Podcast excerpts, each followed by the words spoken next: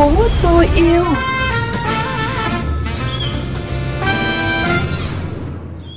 Chào đón các bạn thính giả đến với chương trình Thành phố tôi yêu để cùng VOV Giao thông lắng nghe những câu chuyện môi trường diễn ra xung quanh chúng ta mỗi ngày.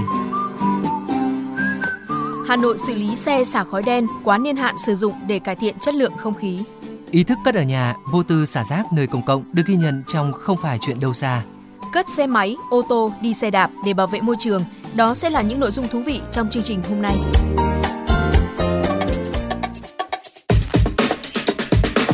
Chuyện gì đang xảy ra?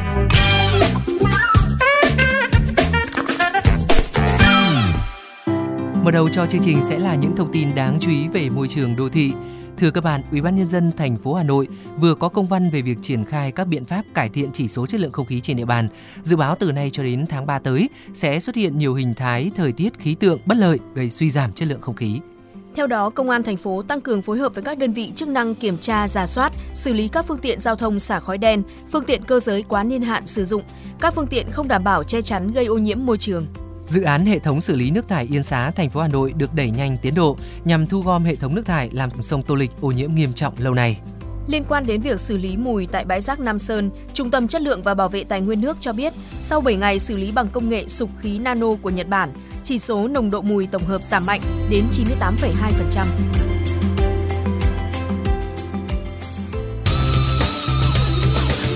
Không phải chuyện đâu xa.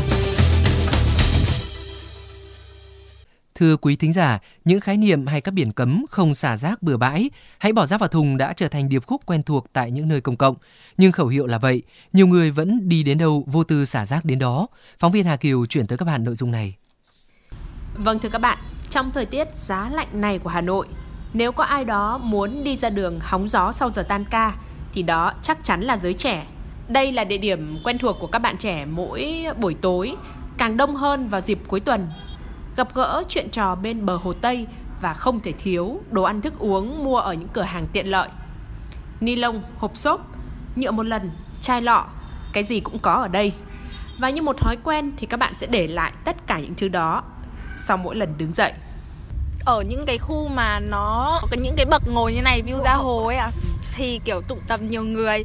Còn đồ thì nó phong phú lắm ạ. Kiểu đồ ăn vặt như bim bim hay là kiểu trà sữa các thứ ấy. thì kiểu mọi người ngồi đây mọi người chiêu chiêu để ăn vặt thì nó sẽ để lại những cái đấy ạ. À.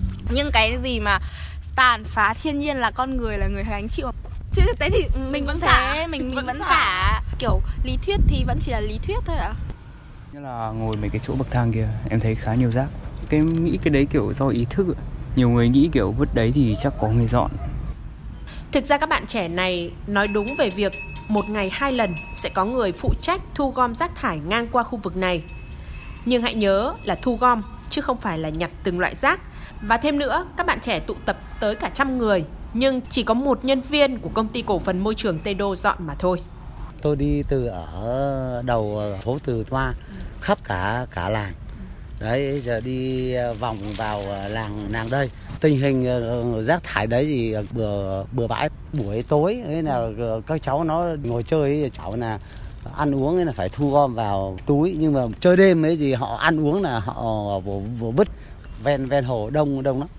Sau những buổi dọn rác không xuể và nhận ra không thể thay đổi ý thức của hàng trăm con người cùng một lúc, người dân sống tại khu vực này đã phải tự sắm sửa cây cối, bày dọc xung quanh bờ kè để các bạn không còn chỗ chơi, tự tìm đi nơi khác. Người ta bày như thế để cho nó sạch sẽ để cho khỏi ngồi đấy ăn uống rồi vứt bừa rác, xong vứt cái bừa bãi xuống dưới nước, ô nhiễm môi trường nó bẩn thỉu. Cứ nói một câu là bắt đầu lại vãi ra một câu, thế người ta xây cái này để người ta làm cho nó sạch. Đây mới chỉ là một trong số rất nhiều điểm vui chơi giải trí của giới trẻ thủ đô. Quý vị hẳn không quên hình ảnh ngập rác trên phố sau mỗi lễ hội, sau mỗi phiên chợ được tổ chức.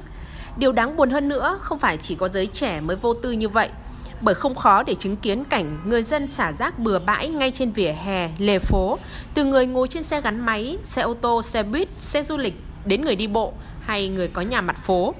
Tới khi công tác giáo dục nâng cao nhận thức chưa mang lại kết quả, việc xử phạt chưa làm được thì chuyện xả rác bừa bãi nơi công cộng vẫn chưa có hồi kết.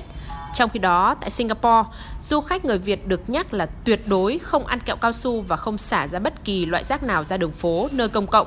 Một phiếu phạt nhớ đời sẽ được chuyển tới tận tay các bạn, dù bạn có đổ lỗi cho sự thiếu hiểu biết hay kém văn hóa ứng xử của mình. Thêm yêu thành phố.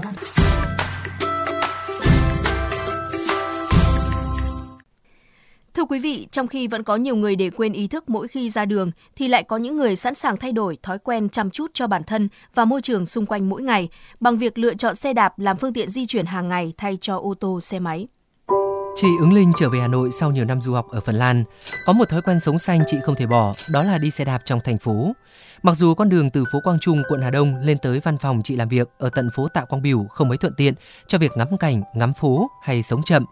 Và dù những ngày đông giá rét ở Hà Nội, đi xe đạp thì không mấy thuận tiện, nhưng chị vẫn đạp xe mỗi ngày. Tôi cảm thấy là cuộc sống ở thành phố thì ít vận động ấy, nên là một quãng đường khoảng tầm mười mấy cây số thì cũng không phải là dài. Nên là tôi tôi đi xe đạp có một lý do nữa. Nó cũng hơi cá nhân là bởi vì ờ, tôi cảm giác mỗi ngày mỗi buổi sáng mà đi ra đường mà chỉ đi một cái xe máy thì mình cũng chả đóng góp được cái gì cả chỉ thêm một cái xe máy. Thêm một ít khói bụi thành phố thôi đi xe đạp thì mang lại cho tôi cảm giác uh, mình ở ngoài cái dòng xô đẩy đấy. Bây giờ tôi thấy người đi xe đạp cũng nhiều hơn cửa hàng bán xe đạp cũng nhiều hơn. Việc sử dụng xe đạp đi lại trong thành phố ngày càng phổ biến tại Hà Nội bởi sự tự do, linh hoạt và thân thiện với môi trường.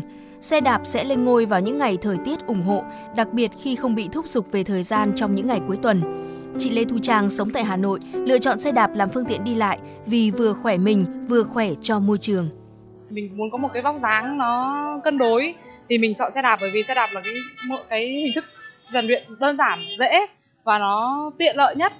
Cùng những cá nhân thay đổi thói quen để sống xanh mỗi ngày, ở Hà Nội có tới hơn 10 câu lạc bộ xe đạp, đủ mọi lứa tuổi thường xuyên gắn kết, duy trì thú vui đi xe đạp như là Tour de France, Weekend City View.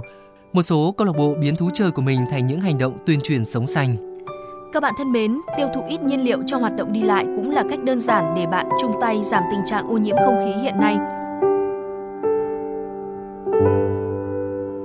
Tới đây, chương trình Thành phố tôi yêu xin được khép lại. Bạn có thể xem lại, nghe lại trên trang vovgiao thông.vn, Spotify, Apple Podcast, Google Podcast.